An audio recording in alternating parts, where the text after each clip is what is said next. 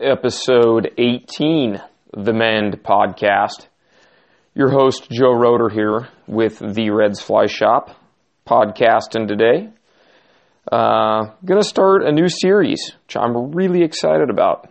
Uh, it's called Wisdom of the Guides, and it was really inspired by uh, me bumping into essentially a used book booth. Uh, Frank Amato publishing. Uh, well, they always have a booth uh, across from us at the Washington State Sportsman Show, and they're selling all these just awesome books for next to nothing. And uh, I just couldn't believe it. I went over there and started looking around, and uh, a lot of the books were books I read uh, when I first started guiding and really fell head over here, heels in love with fly fishing. And apparently, books aren't as popular as they used to be, which is a tragedy, unfortunately. Um, so anyway, I went over, started flipping through books, and uh, I came across Wisdom of the Guides by Paul Arnold. Rocky Mountain Trout Guides Talk Fly Fishing.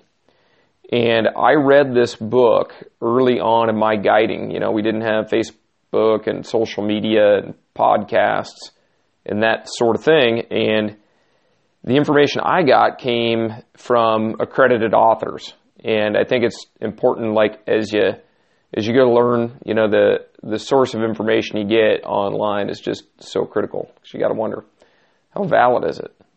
Somebody knows what they're talking about, or just some dude who happens to have a free internet connection and a cell phone? Because uh, that's all you need to get on the internet anymore. But anyway, I picked up this book, flipped through it, and I just thought it would be a great uh, series of podcasts of me just kind of hunting and pecking on some of my favorite quotes. And uh, essentially, what Paul Arnold did is uh, he worked, he had a regular job and career. He wasn't a pro guide, just fell in love with the fly fishing, ended up moving to Dillon, Montana, and uh, just kind of went around interviewing some of the most well-known guides, you know, throughout the West, and uh, documenting, you know, what he thought were useful um, bits of wisdom uh, of the guides put them into print. And uh, the book was published in 1998. Uh, I think I started uh, reading it in about 2000, um, right when I started guiding. And I just, I think a lot of it had an impact on my fishing, my guiding. Um, and aside from being just incredibly technical, uh, there's just some really good um, ethical lessons and points of morality throughout the book by some great old classy dudes that were doing this before you know, they had a YouTube channel and a Facebook profile and uh, an Instagram page to feed, you know, with bragging pics. Uh, back then, it was just word of mouth, customer experience, guiding, you know, clients, showing them a great time, and hopefully word of mouth will take care of business. So there's still a lot of that today, but I think some of that unfortunately is lost. I mean, I, I read through here and and uh, there's just some great subjects in the book, but uh, I'm not going to read the whole book, but I'm going to pick out uh, each episode. I'll pick out some cool stuff to share with you. And uh, I just love one of the quotes in uh, the introduction here where uh, Paul Arnold says he offers the following advice for those poised to move to Montana. And he says, in quotes, the winters are horrible. The whirling disease has killed off all of the trout, and the place is so crowded you can't find a place to stand at the bar probably best if you stay where you are. Nice. Uh, so that's in the introduction. Uh, my uh, my first subject in here is going to be the late great Gary LaFontaine, who had uh, such an impact on technical fly fishing. He was most well known for uh, you know the series of books that he wrote, especially Caddis Flies that he wrote in 1981, uh, which is still one of the most relevant pieces of literature on entomology and fly fishing uh, that there is, period.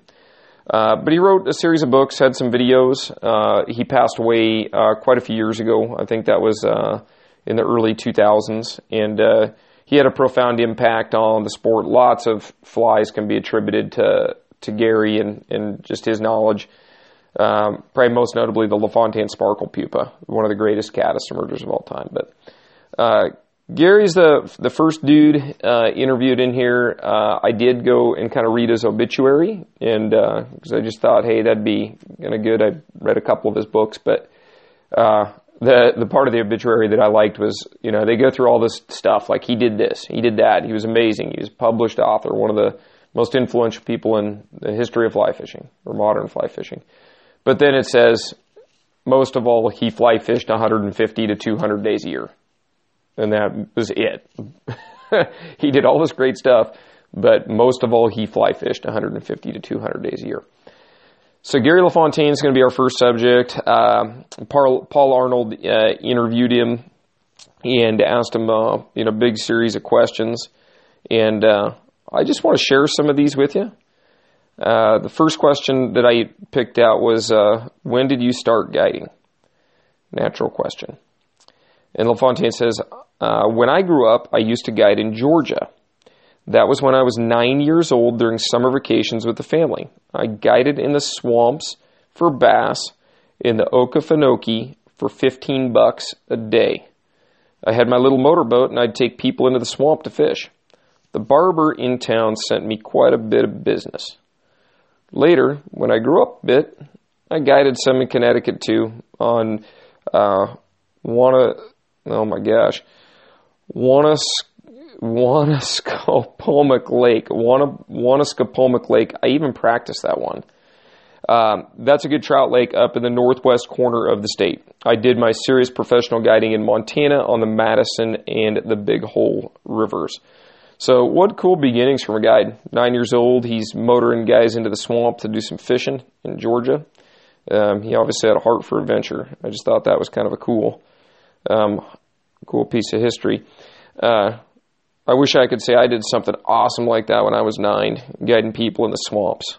Uh, yeah, I, I, discovered a lot of cool history like that along these guides and their their you know humble guiding pedigrees and, and where they got their start uh, in this book. I just think there's there's so much here. But the next question I thought um, I I wanted to share with you was just his question regarding good clients. Uh, that's kind of the subject, and the question was: speaking as a professional guide what is your favorite kind of client? And we probably all have slightly different answer, and we might be surprised at his answer. And LaFontaine says, I have people ask me, gee, don't you hate taking out beginners? And he says, no, I love taking out beginners because of their enthusiasm and because you're helping them. And I love taking out experienced anglers too I especially like to guide a client who loves to fish, loves to be outdoors. I don't care if they're good fishermen, but I like to guide someone who is going to be excited about the experience. There is nothing worse as a pro guide than getting a cold fish in the boat. I mean, by cold fish, I mean like a client who's just unenthusiastic. There, there, there. They're just kind of there. You feel like you have to check their pulse, you know, to see if it goes up when they catch a fish. I think all guides can relate to that. That enthusiasm um, is just contagious throughout the boat, and that positivity that is exuded by an enthusiastic beginner, that positivity is contagious, and uh, it, it gets into the guide, it gets into the other angler, and it's just so much more fun when you have that energy in the boat. And a quote that uh, a good friend and, and fishing client of mine has is he always says, luck is an attitude. And uh, I think that those things are fairly parallel there and just saying, yeah, luck's an attitude. Let's go out. Let's have a good day. Let's be enthusiastic about it. See if we can't catch them. And uh, when we have that attitude, we do. We catch them. I'm always believing.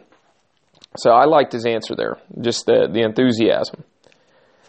Uh, and then the next question was talking about good guides. And uh, there was one quote in here that I really, really liked. And uh, it says, What are some of the qualities that make a good guide? Uh, and LaFontaine says, Some people should never guide. I love that. Some people should always guide. I love that too.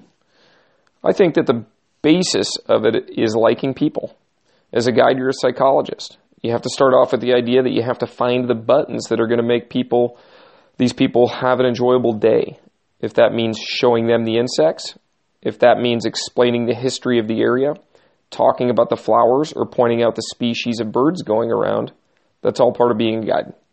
You are not just there for the fishing, you're a host. You're also a representative of that river. And if you don't love the river and can't portray that love to these people, then you've lost something there too. So guiding is not just catching fish. It's the entire interaction between humans. And I'm going to say humans and nature. I'm going to add that part. Those are my words. So yeah, guiding is uh, it's definitely uh, more well-rounded than just putting people into some fish, teaching them to cast or rowing a boat, um, giving them that genuine outdoor experience and helping them not just witness uh, nature, but participate and connect with nature uh, in all ways and be a part of that ecosystem for a day. Uh, as a hunter-gatherer, entomologist, bird watcher, angler, all that stuff. But I like what he says. Some people should never guide. It's true. All right. Uh, next question I found uh, interesting and entertaining. When you guide a fisherman, exactly what are you trying to accomplish? And he says, so similar to my feelings on this. He says, if I can take someone for two or three days, I don't just want to affect his fishing for those two or three days. I want to teach him new methods. I want to introduce him to new flies. I want to change the way he's going to fly fish forever. I'm going to change the way he approaches fish, the way he casts and gets dead drift floats to fish. I want to change the patterns he uses, the methods he uses. I'm even going to change the clothes he wears. I want to change his whole focus of fly fishing and life in general. He's going to go back a different man. His wife isn't going to know who he is. That's a guide right there. And I think that's what a good guide does. He's like any teacher in that his impact goes far beyond the time he spends with a student. Couldn't have said that any better myself, Gary. Those are wise words from a wise man. Uh, very, very well put there. I'm even going to change the clothes he wears. That is awesome. Uh, giving people a completely different mindset of pursuing fish on a fly. And uh, he's right in that because when you get that bug and uh, you apply yourself to it, it can it can change uh, everything about you. Uh, very, very well said. And then we're going to move on to kind of a. I'm going to skip ahead and uh, I'm going to move ahead here to a funny story. And uh, I just love this. Uh, so I dream of the opportunity of getting to do something like this someday. And the title of the funny story is called A Poaching Client. And the question is what's your least favorite kind of client? LaFontaine answers Definitely the hard driving types who consider the fish as an object is my least favorite client. Let me tell you a quick story. It's fairly well known around West Yellowstone. I was guiding on the Madison. I guided there for four years. In all my years of guiding, I've only had two bad clients. I love to be with people. One of these two bad clients came in, told me his name. Let's just say his name was Stefan, and said, I'm hiring you to be my guide today. I learned to be a world class skier in one year, and I'm going to be a world class fisherman in one year. Sounds like a classic asshole to me. Uh, Gary says, I didn't like that. Then he has to take me out to his van and show me a cooler full of dead fish. Nothing wrong with that, I guess, if it's legal. But let's move on. I told him I'd planned to take him to Yellowstone Park because there are plenty of fish, but you can't kill any fish in there, and you obviously want to kill fish. So Gary's trying to accommodate him, go someplace where we can keep some fish. Then I tell him that the fish there are in the 20 inch class. We'll have rising fish, and it's a great classroom. So he says, okay, we'll go to the Yellowstone, or go to Yellowstone. When we get to Yellowstone, he's mad because I'm switching back and forth between him and his wife. So this was obviously a waiting trip. You can't float um, the Madison and Yellowstone National Park. So he's wade fishing, guiding, switching back between uh, Stefan, the asshole, uh, and his wife. And his wife caught a 20 inch fish, and he hasn't. Stefan's getting a little frustrated. His wife's out fishing him. Gary's scrambling back and forth between the two. Uh, gee, I wonder why Gary wasn't paying more attention to Stefan. Okay, And Gary says, if it was my wife, I'd have been tickled pink, but he was jealous. I keep going back and forth between them, and I come back to him, and he is gutting a trout. I say, What are you doing? He says, Oh, I had to keep just one to show some people. You can't do that, I tell him. He says, Just one. Look, Stefan, I said to him, it's obvious you want to keep fish. So let me take you someplace where you can catch a lot of fish and keep them all. But we have to leave here. He says, okay, but asks if he should keep the fish he getted. I tell him, definitely yes. Just put it in your cooler. He puts it in his cooler. I'm driving and the cooler's in the back of my truck. We're driving out. and We get to the gate and I stop. I get out of the truck and I walk over to the ranger, point at Stefan and say, I'm turning that man in. He killed a cutthroat trout on the Yellowstone River. Stefan jumps out and he's trying to get to me. Two rangers are holding him back, their feet skidding, Stefan's screaming and yelling. His wife was a nice lady. She was sitting in the truck trying to hold back a laugh. Finally, there was a gap in the screaming and yelling. I looked at him and said, Stefan, does that mean I don't get a tip? His wife cracks up. She couldn't take it any longer. I don't know if they stayed married after that, but that is the client I dislike the most. I hate that kind of client. I don't mind someone being intense. I'm intense. I really want to catch fish, but that doesn't mean I sit there with a clicker saying 28, 29, 30 trout and measuring everyone and quantifying the experience. That is awesome. And I love the setup there. Stefan asks, Can I keep this one? Definitely yes. Put it in your cooler. Just perfect. Baited him in the whole way. What a great story. Uh, I got to agree with that too. I'm I'm a really intense guy, but uh, I am so much more just about the the quality of the experience. If I can catch fish, uh, you know, in a ways or means that the angler appreciates more, Maybe that's on dry flies. Uh, maybe that's using a dry fly and a dropper instead of a bobber.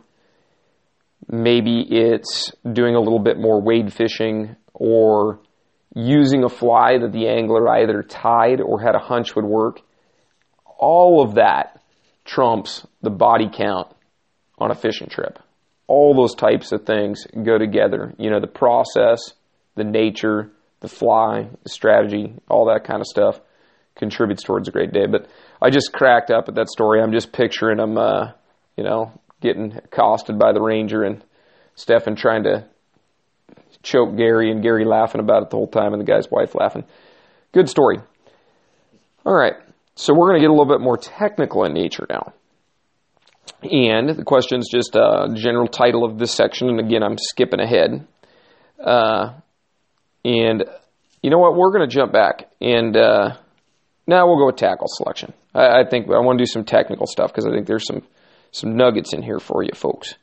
So tackle selection, and the question is, what about tackle and equipment that people show up with? Do they make mistakes in their purchases? And LaFontaine says, 20 years ago, you used to see a lot of bad mistakes. People come out with mismatched outfits, grandpa's old rod, worn out line, and things like that. Now, every rod company out there is making great rods. It's very hard to buy a bad rod. All the lines are great. The leaders are pre-tapered. If anything these days, especially for wade fishing, people often bring too heavy a rod. Most of them come out with a 6 or 7 weight, and you don't need that. My main rod is a 3 8 a Sage 389 LL Classic. I had one of those for many years. That's what I use for all my shallow water nymphing and dry fly fishing. It's an 8 foot 9 inch in a 3 weight. I like a slow rod. There are good rods from other companies too, like a Scott 4 weight. I'm not aligned with Sage or anybody else. A lot of time with spooky fish, the lighter line and more delicate presentation is going to be an advantage. So, if anything, I would say bring a lighter rod. Bring the heavy rod for the boat fishing and for the heavy nymph fishing, but don't be afraid to bring your three weight or two weight along. That's great. I totally agree. Uh, that finesse, and again back to that rod. I currently have a 38 Sage 389 SLT, which is just a slightly newer version than that 389 LL. But I had a 389 LL when I first started guiding about the time this book was written, and uh, loved that rod. Sold it to buy the latest and greatest. Regretted it ever since because that was my rod, special rod. But his point on just using lighter tackle and the stealth and all of that uh, non sexy part of the fish and drift, the mending, uh, the line feeding, uh, the stealth, all that little stuff is just so critical. Uh, you know, for, you know, you know, it'd be like trying to do fine finish carpentry with a sledgehammer. If you're doing fine finish carpentry and you're trying to get some fish, especially wade fishing where you're not casting a long ways, use the little rod. Play small ball. Use a light rod. Uh, I was fishing with a or nymph fishing with my four weight yesterday, and uh, I'm maybe inspired to start using my three weight again. In fact, a 10 foot three weight, you know, rods are so good anymore. A 10 foot three weight would be a killer Euro style nymphing rod or a light indicator rod. Uh, but yeah, I liked his two cents there regarding the light tackle stuff. So good input there. And um, he goes on to uh, have more advice here. And this one's kind of uh, subtitled Observe Before You Fish. Thought this was totally worth discussion. Question is If you could require your clients to follow a few basic rules to improve their fishing, what would they be? It's a great question. LaFontaine's response Rule number one for catching more fish is to stop and look. What happens with people is that when they come out west to fish, they're so excited that they want to rush into the water. They splash out through the fish. Fish feed in very, very shallow water. They feed at the lips of pools. They feed on the little gravel shelf coming in on the shallow side, and they snub up right close to the bank. When people step into the water and spook fish, they've spooked not only those fish, but wherever those fish are running to. So it sounds like there's a kind of a chain reaction there. It's a good point. If you've got a nervous, scared fish that runs up into another area, then those fish pick up on that and they're nervous and scared too. Not a good situation. Scared fish are really tough to catch, people. LaFontaine says the first thing I do to help people catch more fish is to teach them how to stop and watch a stream for 10 minutes before they start casting. A guide walks up and says, Okay, do so and so. That's because he's been there yesterday and the day before. If I go to a strange piece of water, I will sit down, I'll just watch, it's amazing how much you see before you start fishing. The 10 minutes is going to set the tone for the entire day. That is such a killer piece of advice. We are hurry, hurry, hurry. And uh, I, especially like when I compare and contrast boat fishing versus wading, you know, like the guides are there all the time. They're not really needing to sit and absorb that each morning or each day that we go out. But like boat owners, it's funny. I think there's things like you learn just by stepping into the water. What I'm saying about like boat owners versus like wading, boat owners, we often just jump right out of the bank, right into the boat. We never even touch the water. And I think there's just so much value, and I can't really put my finger on what it is of standing in that water and feeling, you know, how strong the current is, how cold is the water, having bugs float by you and crawl up on you. I I think that there's a lot to be learned that we really can't put our fingers on each time that we wet our feet and step into a stream.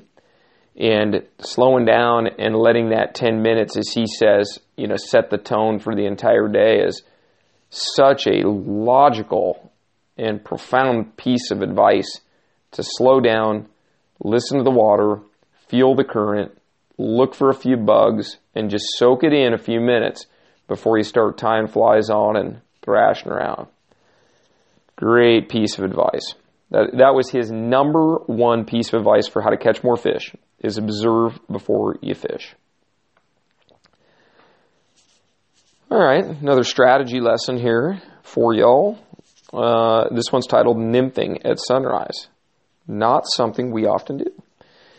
And the question is, what other rules would you have them follow? And the, the, the basis of the question was, what, what are things you can do to help catch more fish? And LaFontaine answer says, this is a really important rule. In July and August, when the weather is warm, the good nymph fishing is early in the morning at dawn. How many times, and so is the dry fly fishing too, oftentimes, people. Uh, how many times have you heard that you don't need to get up early? The trout fishing is gentleman fishing, and the good fishing doesn't start until 10 or 11 o'clock in the morning. You've probably heard that a thousand times, right? It's always wrong. I don't necessarily agree there. Cold weather fishing, midday is great.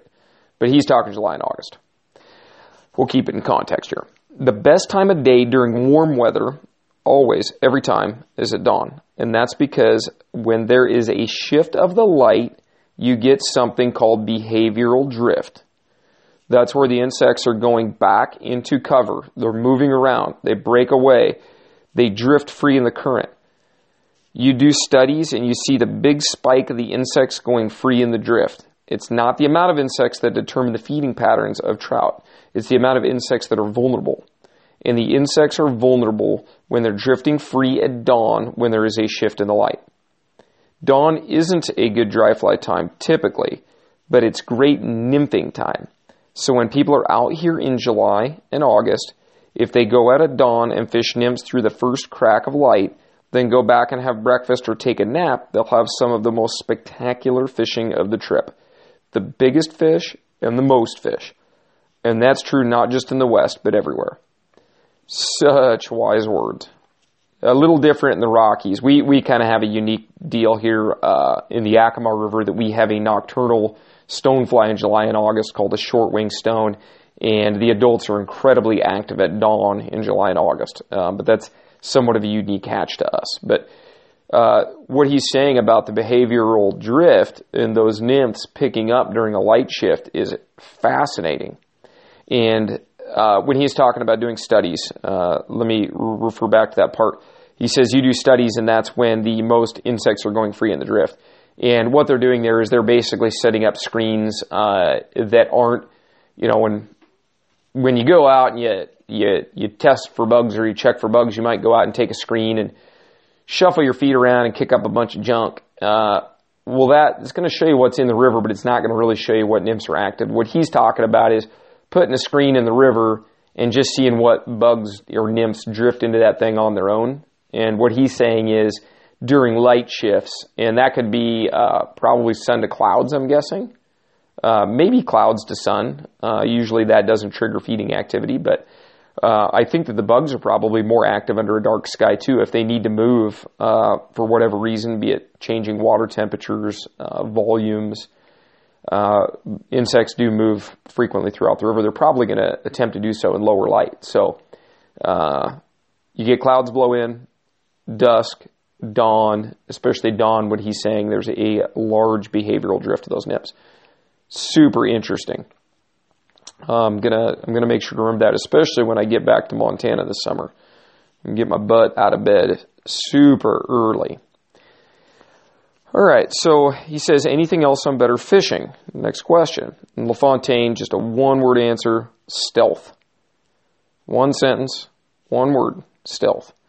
He does follow up and say, learn how to creep up on the fish. Don't spook them, bend down, wear dark clothes, don't stomp on the ground. Those are the basic rules.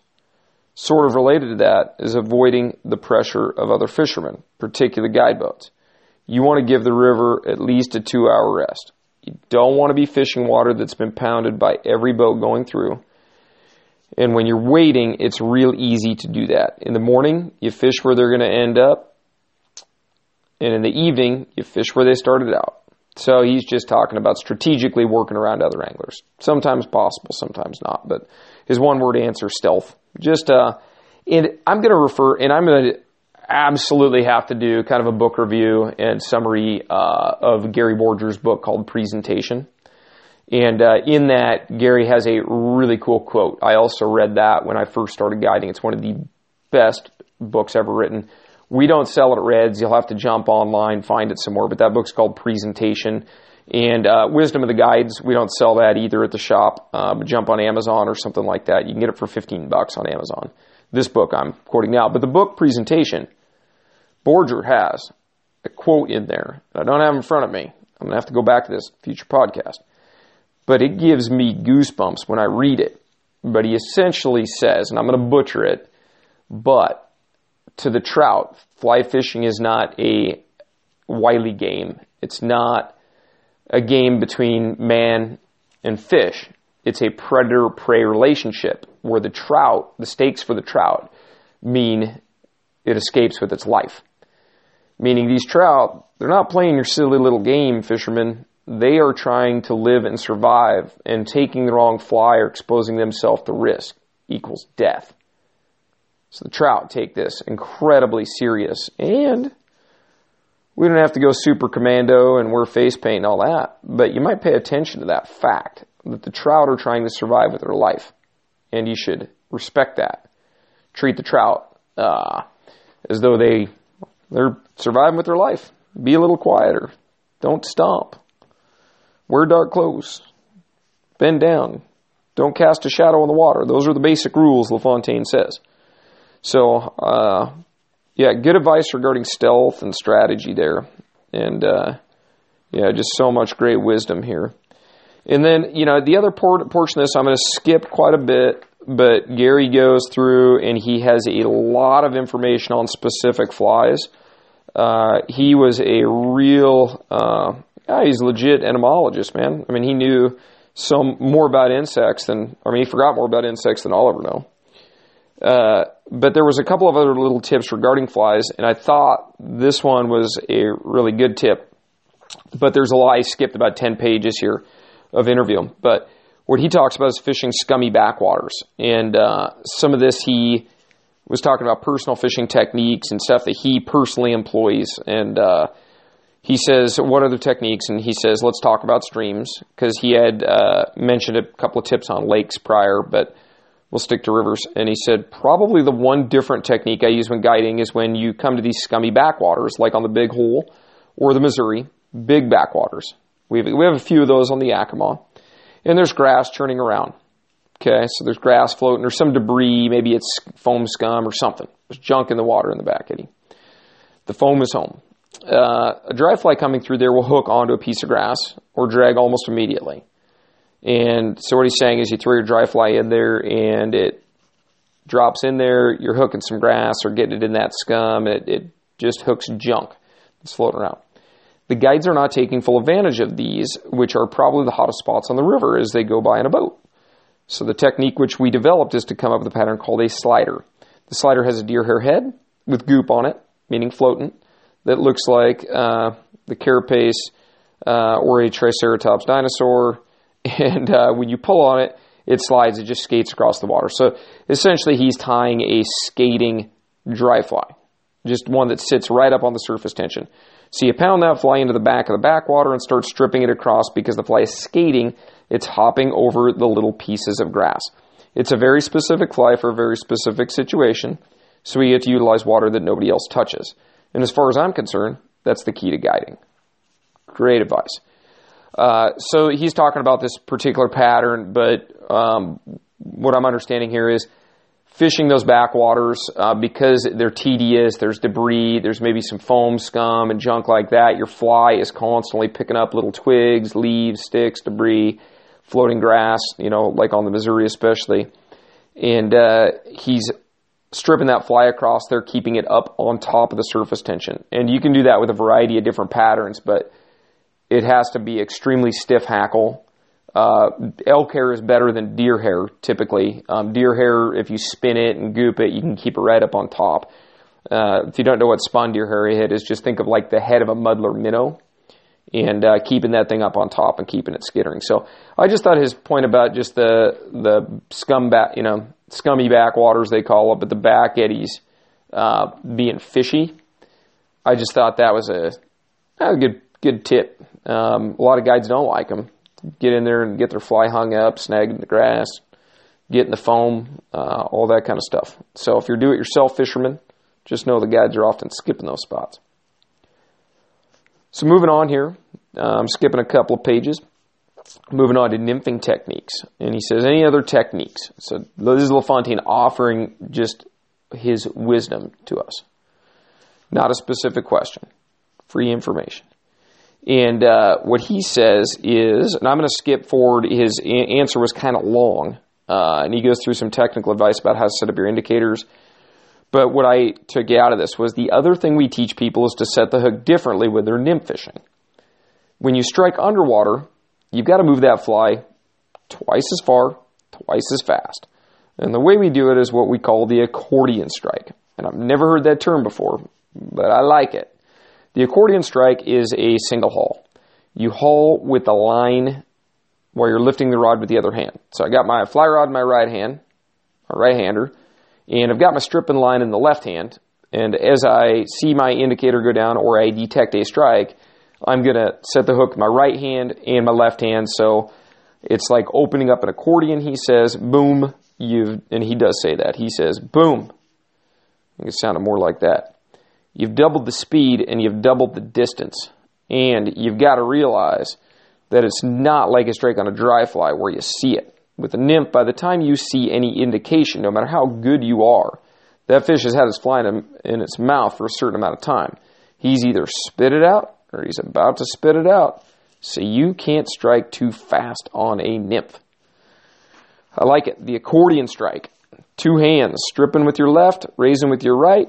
For a righty, not discriminating against lefties, you can set with your left and strip with your right, just like opening up an accordion. Good tip.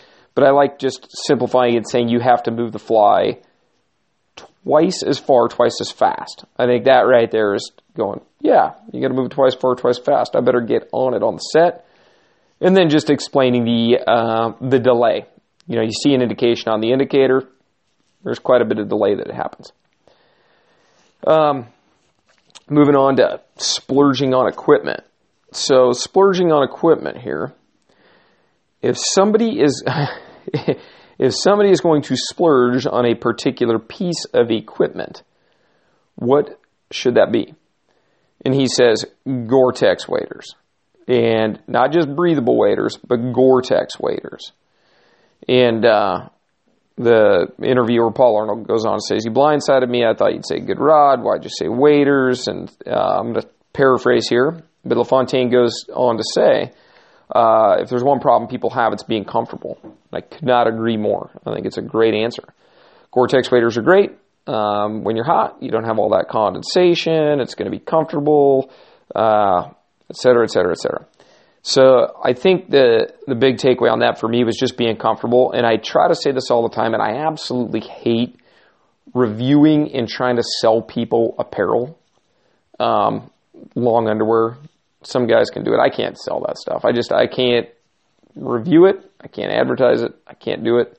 But it's so true all the way from your layering system, you know, from your socks to your waders, to your boots, to, you know, what you're wearing against your skin, to your wind stopper. I think this answer really is not just about waders. Because he says if there's one problem people have out here, it's being comfortable. To me, that's going all the way from the undies all the way on up to what you're wearing on your head for a hat. So get the stuff you like, get comfortable clothing, get good wind stopper, get a Gore-Tex wading jacket. Don't be cheap, be comfortable. You're gonna have this stuff for a long, long time. Uh, good gear does not go out of style. So just get the right jackets, get the right waders, get comfortable, layer up properly. Uh, I we did a podcast early on. We actually talked about layering. Uh, with one of my uh, one of my my former guides who's now works in the industry. Um, but I think it's called Layering for Success, and it's one of the first several episodes that we did. Uh, so if you have more questions on that or any questions on that, go listen, go back and listen to that podcast with Troy and I. So I thought the splurging on equipment was a good answer. Uh, I just think uh, you know this book in general. Um, that's going to conclude uh, the Gary's interviews for today. And again, I skipped quite a bit of it. I would encourage you to buy the book, read it. I think it's great. Uh, or just keep listening to the podcast. But uh, I hope I sell some books for these fellas.